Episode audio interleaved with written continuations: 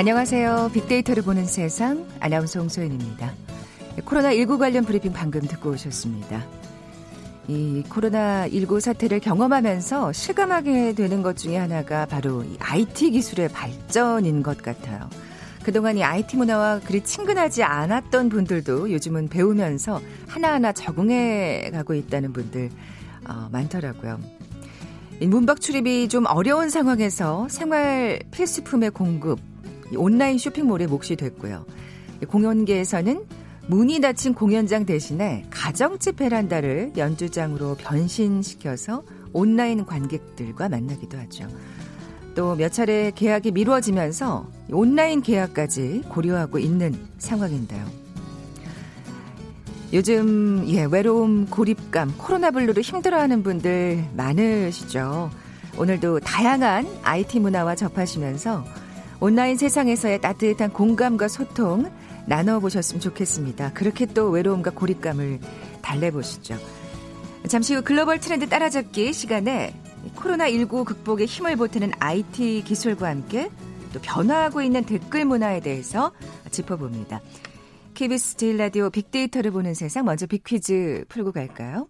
오늘 이 댓글에 관한 얘기 나눠볼 텐데 자 이것은 기사의 댓글을 자동으로 다는 데 사용하고 또 특정 댓글 공감수를 조작하는 데 쓰여서 이슈가 됐었죠. 또 본인들이 지정한 댓글을 상단에 배치해서 여론을 조작하는 사례가 발생하기도 했습니다. 보통 자주 사용하는 여러 개의 명령어를 그 키 하나에 묶어서 사용하는 걸 뜻하는데요. 컴퓨터의 단순 반복 작업을 줄일 수 있다는 점에서 폭넓게 쓰이고 있습니다. 티켓팅 할 때도 또 이게 이용된다고 하던데 반복 작업을 자동화하는 컴퓨터 프로그램 뭐라고 부를까요? 보기 드립니다. 1번 노트북, 2번 데스크탑, 3번 빅데이터, 4번 매크로. 오늘 당첨되신 두 분께 커피와 도넛 모바일 쿠폰 드립니다. 휴대전화 문자 메시지 지역번호 없이 샵 9730, 샵 9730. 짧은 글은 50원, 긴 글은 100원의 정보 이용료가 부과됩니다. KBS 라디오 어플 콩은 무료로 이용하실 수 있고요. 유튜브로 보이는 라디오로도 함께 하실 수 있습니다. 방송 들으시면서 정답과 함께 다양한 의견들 문자 보내주십시오.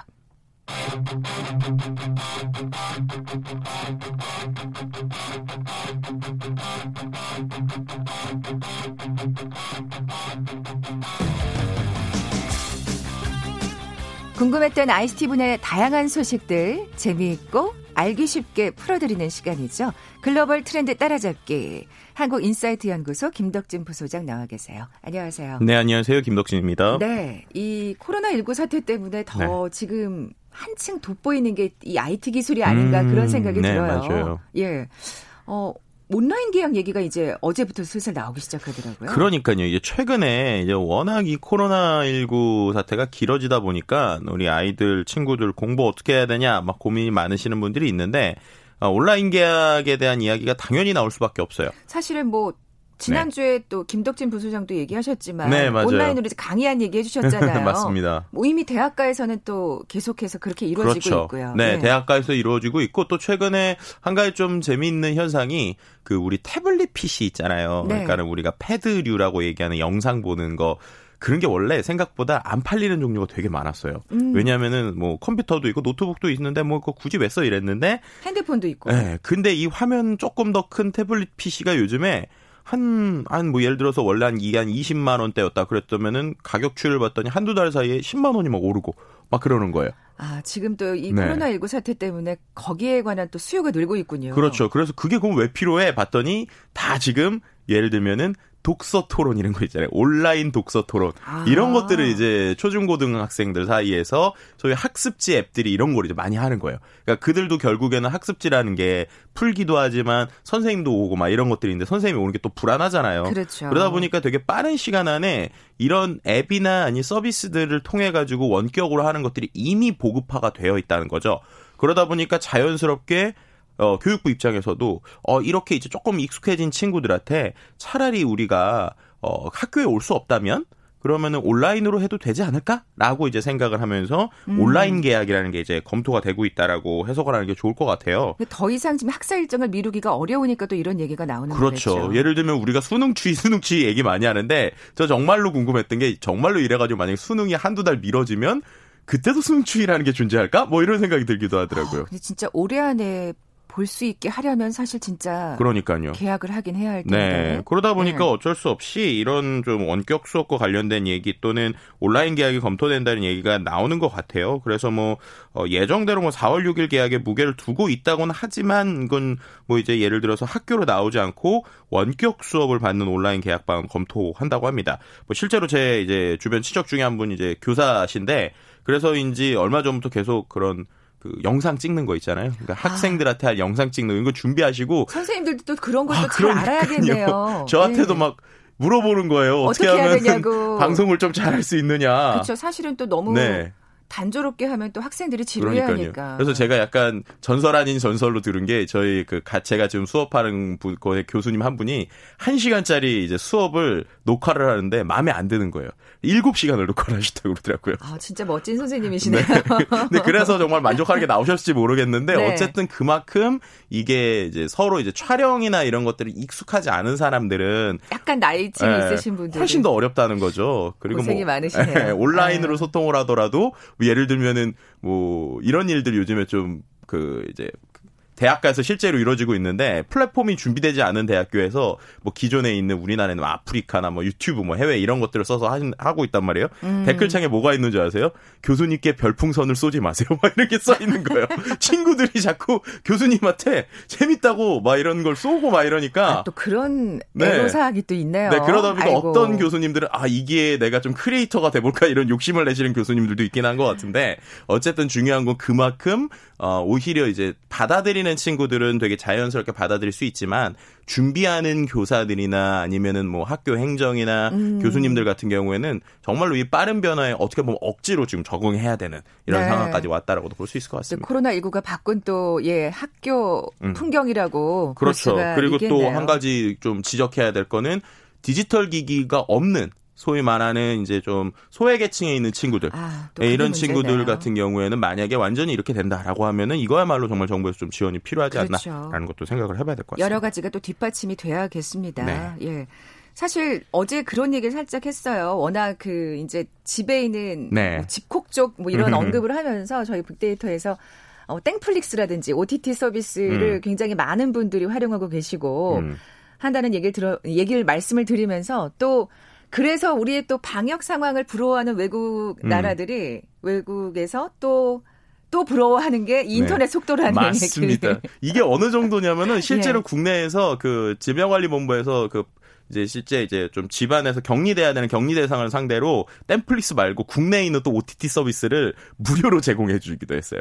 아. 네, 그러니까는 이제 집에서 뭐 하냐, 집에서 할 수 있는 게 영상 보는 거 이런 거니까 영상 보라고 이제 무료 서비스 제공해 주기도 했고 또 그런 요즘에 있는 OTT 국내 서비스들이 이럴 때 어, 여러분들 힘내세요라는 차원에서 뭐 15일에서 뭐 한 달 뭐 무료 하기도 하고요. 사실 이런 게 마케팅이죠. 또 그렇죠. 마케팅이겠죠. 네, 저도 이제 뭐 예를 들면은 우리 아기가 이제 다섯 살인데 애를 뭔가 좀 할 수가 없잖아요. 그랬더니 그 수학을 풀어주는 앱이 또 원래 1년 동안 돈을 내는 건데 그것도 한 달 공짜 막 이런 식으로 마케팅으로 지금 아. 모든 비대면 앱들이 다 활용을 하더라고요. 그렇군요. 네. 근데 예. 그런 와중에서 말씀하셨던 대로 인터넷을 결국엔 이게 다 인터넷 기반이잖아요. 그렇죠. 그럼 자연스럽게 사람들이 인터넷 쓰는 양이 많아지겠죠.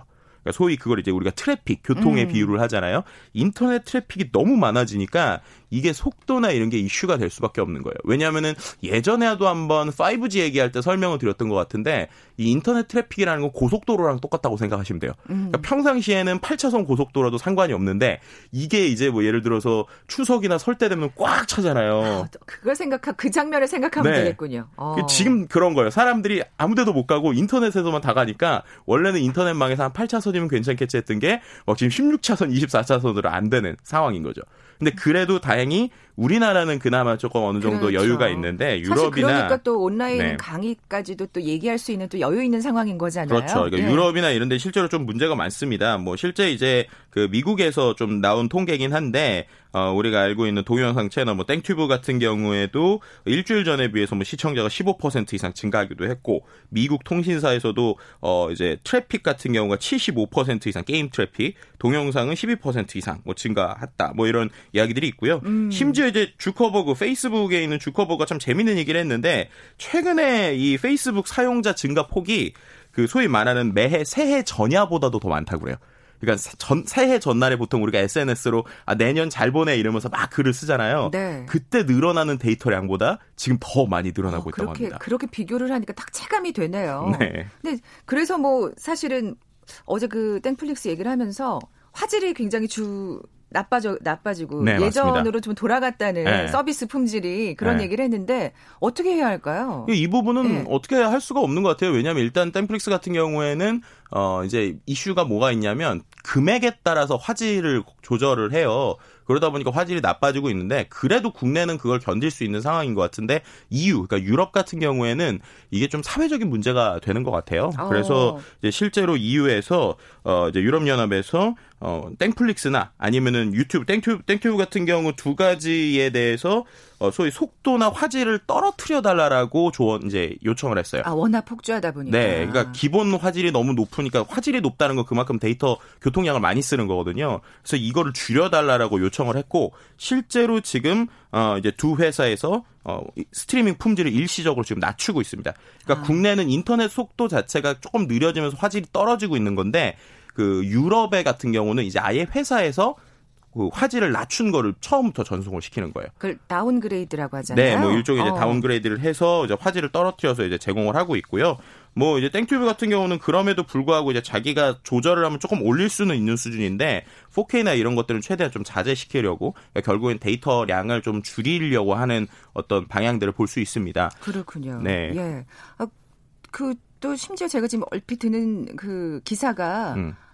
그 원래 영화관에서 이제 상영을 하기로 예정이 돼 있던 그렇죠. 우리 영화가 있었는데 네네네. 사실 워낙 지금 신장을 걸기가 어려운 상황이니까요 영화관에 네. 그래서 그냥 땡플릭스를 또 직행을 한 경우가 있더라고요. 네, 이게 이제 네. 실제로 이 영화 같은 경우에 그 온라인뿐만 아니라 오프라인 광고까지 다 했어요. 2월 말 정도에 뭐 지하철이나 이런 데다가 광고도 다 붙이고. 아, 전 영화 프로그램에서 그 네. 프리뷰를 봤거든요. 그러니까요. 예. 그랬는데 이게 계속 그 여파가 길어지니까 공 이제 개봉을 못 하는 거죠. 그러다 보니까는 어 이번에 이제 말씀하셨던 것처럼 직접 이 아예 OTT 서비스로 바로 직계약을 했습니다. 뭐 이 계약에 대한 뭐 여러 가지 이야기가 있지만 어쨌든 이 영화를 만든 회사에서는 자기네들이 손해 보지는 않았고 어느 정도 그 괜찮은 그 가격에 계약을 했고 그리고 한 번에 오히려 이게 자연스럽게 190개국에 29개 언어로 이제 퍼지기 때문에 전 세계 사람들에게 많이 보여진다 뭐 이런 얘기들은 있는데요. 음. 분명한 거는 이러한 변화들이 작은 영화가 아니라 어느 정도 규모 있는 영화까지 이렇게 바로 간다. 과연 이 시대가 어떻게 변할지 이것 좀 지켜볼 만할 것 이게 같습니다. 이게 어떻게 보면 코로나 19 사태로 인해서 그런 어떤 변화가 굉장히 또 앞당겨지는 듯한 그런 느낌이 드는데. 음.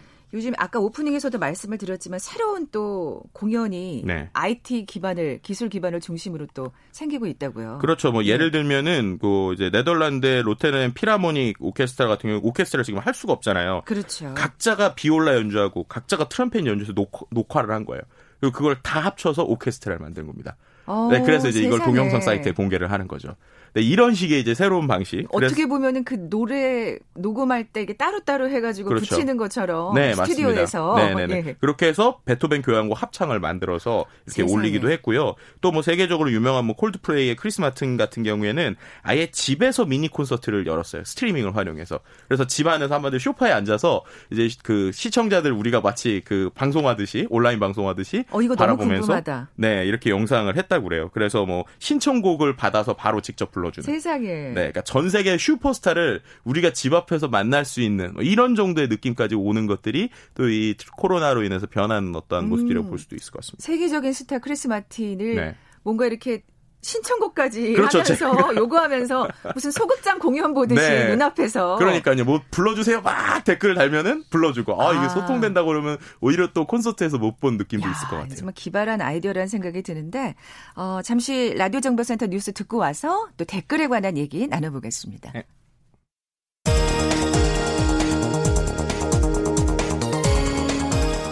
국내 코로나19 확진자가 어제 하루 동안 104명 늘어 9,241명으로 집계됐습니다.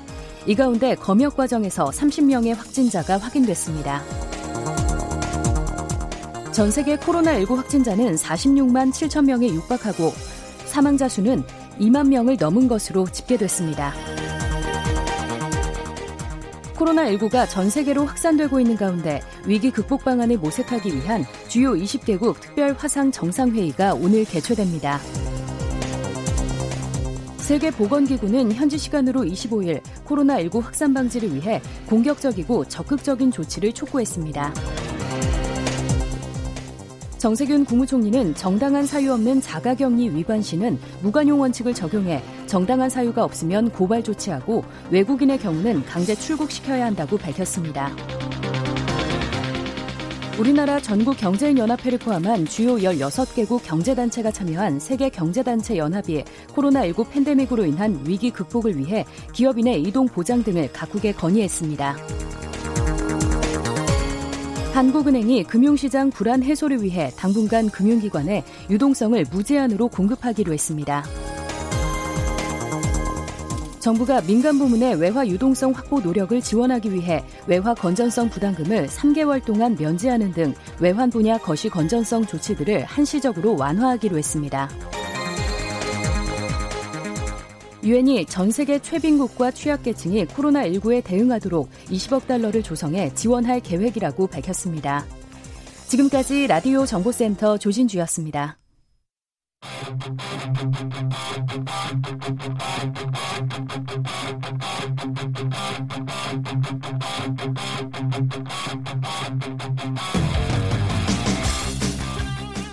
글로벌 트렌드 따라잡기. 이번엔 변화하고 있는 댓글 문화 좀 짚어보려고 합니다. 그 전에 김덕진 부소장님 퀴즈 내주세요. 네. 그 퀴즈와 관련돼가지고 그 내용을 좀 네. 보여드려야 될 것 같은데요. 어, 아까도 잠깐 말씀드린 것처럼 우리가 최근에 뭐 기사에 댓글을 자동으로 달거나 특정 댓글 공감수를 조작하는데 뭐 이럴 때 좀 쓰여져 이슈가 된 키워드이기도 하고요. 원래는 이거 자체가 컴퓨터의 단순 반복을 줄여줄 수 있다라는 점에서 폭넓게 쓰이고 있는 원래 단어였습니다. 사실 근데 어떻게 보면 굉장히 편리한 기술인데 잘못 악용된 사례가 있었던 거죠. 네, 맞습니다. 예. 이제 그러다 보니까는 뭐 인공지능을 활용해서 허가받지 않은 이것을 막으려고도 하고 있는데요. 반복 작업을 자동화하는 컴퓨터 프로그램이 무엇인지 맞춰주시면 됩니다. 1번은 노트북, 2번 데스크탑, 3번 빅데이터, 4번 매크로입니다. 네, 정답 아시는 분들 어, 저희 빅데이터로 보는 세상 앞으로 지금 바로 문자 보내주십시오. 휴대전화 문자 메시지 지역번호 없이 샵 9730, 샵 9730입니다. 짧은 글은 50원, 긴 글은 100원의 정보 이용료가 부과됩니다. 콩은 무료로 이용하실 수 있고요. 유튜브로 보이는 라디오로도 함께 하실 수 있습니다. 어, 두 번째 주제가 이 변화하고 있는 댓글 문화입니다. 무슨 얘기를 해주실 건가요? 네, 그 네이버에서요. 지난 19일 목요일부터 네이버 뉴스 기사에 대해서 모든 댓글 이력을 공, 공개한 것이 이제 화제가 되고 있습니다. 네. 이게 무슨 말이냐면요. 실제로 이제 뉴스에 들어가 보시면 댓글이 달려 있는데 그 댓글에 이제 아이디가 뭐 예를 들어서 A, B, C, D 그리고 뒤가 별별별별 이렇게 표시가 돼 있잖아요. 그러니까 이 사람이 누군지를 알 수가 없었어요.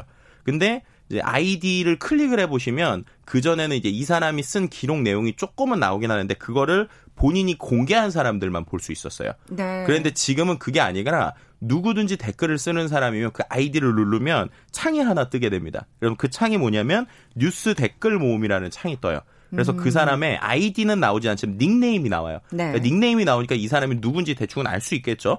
그리고 그 사람이 지금까지 썼었던 댓글의 개수, 최근의 댓글의 그러니까 지금까지 댓글의 개수가 몇 개인지가 전체가 나오고요. 그리고 답글이 몇 개고 공감이 몇 개고 이게 나오게 됩니다.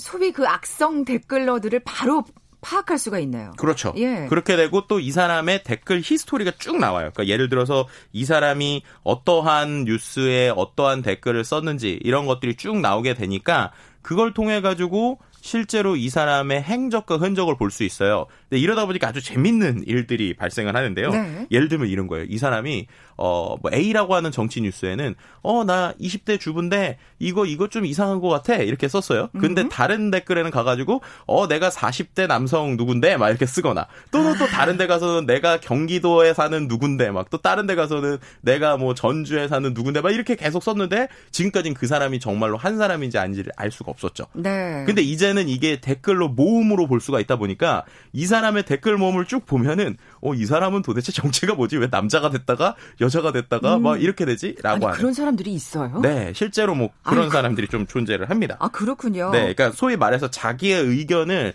조금 더 좀 강조한다고 그럴까요? 자기의 음, 의견을 음. 돋보이게 하기 위해서 그 기사에 맞게 자신을 막 변신을 시키는 거죠. 아, 네. 그렇군요. 네. 근데 이제 이런 사람들이 소위 이제 들통이 나는 거죠. 네, 그러다 네. 보니까는 자연스럽게 이 부분에 있어 가지고 어 이제 정확한 좀 댓글 문화 그리고 소위 음. 뭐 조작이라고 할 수 있는 이런 부분들도 어느 정도 걸러낼 수 있지 않을까라는 기대감을 좀 갖게 됩니다. 아 이거 정말 다행이라는 생각이 들고 왜 진작에 하지 않았나? 그러니까요. 좀 그런, 진작에 했었어야 되는데. 예, 그런 네. 아쉬움도 좀 생기는데 네이버는 그렇고 다, 저 다음은 어떻습니까? 다음은 이미 이제 이 정도는 오픈을 하고 있고요. 아, 댓글 이력 공개라는 기능을 실행을 하고 있는데 이제 지난달부터 또 재밌는 기능이 하나가 더 추가가 됐어요.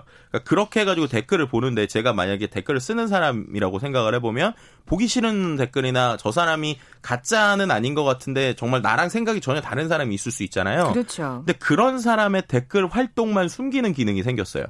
그러니까 제가 어 저 B라고 하는 사람의 댓글은 너무나도 보기가 싫은 거예요. 음, 음. 좀 불편한 거예요, 계속. 그러면 그 사람의 댓글 활동 숨기기를 누르게 되면 여기에 있는 뉴스뿐만 아니라 모든 뉴스에 달린 그 B라고 하는 사람의 댓글은 예, 기본적으로 가려지게 됩니다. 아 그런 기능까지. 네, 그러니까 소위 이제 그 뭐 SNS에서 차단 기능 비슷한 거라고 보시면 될 것 같아요. 그러니까 댓글을 보면서 괜히 네. 희참말로 열받지 말자. 뭐 그렇죠. 뭐 이런 뭐 감정을 이렇게 우리가 감정 소비하지 말고 아, 예, 예. 내가 그렇다고 뭐 완전히 삭제되는 건 아니고요. 그 다음에 활동 숨기기를 뭐 다시 클릭하면 활성화도 돼요. 그러니까는 뭐 아. 뭐 어느 정도 내가 좀 취사 선택해서 볼 수 있게 도와주는 뭐 이런 기능이라고 볼 수 있습니다. 뭐 자유롭게 숨기기도 하고 차단도 그렇죠. 하고 다시 또 원상 복귀 시키기도 하고. 네네네. 근데 좀 흥미로운 게그 네이버에서 이 정책을 실행하기로 예고된 전날 네. 뭔가 움직임이 특별한 움직임이 있었다면요. 네, 이게 아주 네. 흥미로운데요. 아까 제가 말씀드렸던 것처럼 한 사람이 뭐 여러 개의 캐릭터를 가지고 썼다라는 사람으로 생각을 해보면 이 사람의 댓글 내역을 보면 이 사람의 내, 신뢰감이 뚝 떨어질 수 있잖아요. 그러니까 사람들이 갑자기 댓글 그 이 내역이 오픈되기 전날에 자진 삭제하는 댓글의 비율이 확 늘었어요. 아이고 자기들이 잘못한 건 아는 모양이네. 네, 뭐 그래서 그런지 모르겠는데 네. 보통 이제 자진 댓글 이제 삭제 댓글 수가 이제 그 시제 19일 날 시작이 됐는데 17일 날에는 한 6만 6,800개 정도 됐거든요. 근데 이게 갑자기 18일 날에는 8만 1,200개로 20% 이상 증가한 거예요. 그러니까 어. 이제 갑자기 이제 사람들이 어 내일부터 내 댓글이 공개가 된다고 내가 누군지 알게 된다고 이랬더니 말씀하신 대로 뭔가 캥기는 게 있는지 몰라도 20% 이상 좀 삭제가 됐는데요. 근데 이게 또 여기서 또 한 가지 흥미로운 게 그럼 댓글을 정말로 많은 사람들이 다양하게 쓰는 건 줄 알았는데 생각해 그 이 업체들에서 분석을 해봤더니 전체 댓글의 90%를 0.1% 헤비 댓글러가 단다고 그래요. 아, 네. 참, 그러니까 그렇군요. 네, 그러니까 이런 네. 사람들에 대해서 정확하게 좀 실체를 좀 알 수 있는 부분 역시도 어느 정도 있으니까 어쨌든 하루 만에 이렇게 된 것 자체가 자연스럽게 댓글 문화가 좋아지는 것이 아니냐라는 기대감도 그러니까요. 좀 가져볼 수 있을 것 같습니다. 사실 뭐 아직 지금 결과를 어떻게 변화했는지 결과를 알기에는 좀 며칠 안 돼서 성급한 그렇죠. 감이 있습니다만 그런 어떤 기대감, 희망을 가져보면서 더더군다나 이제 총선을 앞두고 맞습니다. 있어서 그런 좀 의도적인 정치 댓글이 좀 사라지지 않을까 또 그런 또 예 기대감을 가져보고요. 네. 어 그럼에도 불구하고 아까 저희가 뭐 음. 얘기했듯이 그 아, 이건 또 그럼 정답을 얘기하게 되는 건가요? 요거는 또 그래서 마지막으로 좀 짚어보고 가야 될 것 같은데. 네. 그 부정적인 그 네. 땡, 예. 땡 땡크로 네. 그거는 좀 예, 네. 마지막으로 좀 짚어보죠. 예. 네, 그거 같은 경우에 아직은 좀 적용될 수 있는 부분이 있어요. 그러니까 제일 어. 대표적인 게 뭐냐면 댓글 내역과 댓글이 누군지 닉네임을 볼수 있는데 그 옆에 소위 좋아요, 싫어요처럼 이 댓글을 올리고 내리는 기능이 있습니다. 순공 감순이라고 하는데 그게 이제 소위 말해서 좋아요를 많이 받게 되면 댓글이 상단에 노출이 돼요. 근데 그 부분은 아직까지 이게 누가 눌렀는지를 알 수가 없어요. 음, 그러니까 음. 불특정 다수가 이걸 누를 수 있게 패턴적으로 가지고 있는 부분이 있습니다. 그러니까 결국에는 이 사람 자체가 오픈이 되지 않더라도 그 이제 소위 말하는 클릭 수를 통해 가지고 이 사람이 영향력이 있는 것처럼 포장될 수 있는 이런 건 여전히 존재한다는 거죠. 아직까지는 문제점은 네. 문제점의 여지는 있다는 말씀이시네요. 그렇죠. 이제 네. 이런 부분들을 조금 우리가 같이 고민을 해야 될 것 같고요. 특히나 이제 총선 기간이 되면 아까도 말씀하셨지만 총선 기간에 이러한 이제 올렸다 내렸다를 통해 가지고 상위에 올라가는 댓글들이 기본적으로 어 많이 나왔을 때 그거에 대한 걱정이나 좀 문제점들도 있을 것 같아요. 네, 네. 근데 그럼에도 불구하고 일단은 총선 기간에 한 가지 여기서보다 조금 더 강력해지는 건 지금은 이제 닉네임만 있으면 댓글을 누구나 쓸 수 있는데 총선 기간엔 실명 인증을 받은 아이디만 댓글을 이제 쓸 수 있다라는 것 그리고 이제 이런 것들 좀 같이 생각해 놓으시면 좋을 것 같습니다. 네, 정말 댓글 문화가 변화하고 있고요. 또 긍정적이라는 생각이 듭니다. 네. 자, 글로벌 트렌드 따라잡기 한국 인사이트 연구소 김덕진 부소장과 함께했습니다. 고맙습니다. 네, 감사합니다. 자, 오늘 빅퀴즈 정답은 4번 매크로였죠. 커피와 도넛 모바일 쿠폰 받으실 두 분입니다. 좋은 IT 기술 개발도 중요하지만 그에 따른 안전성도 확보돼야 할 것 같 습니다. 하신 1523님 그리고 2930님께 선물 보내드리면서 물러갑니다. 내일 뵙죠. 고맙습니다.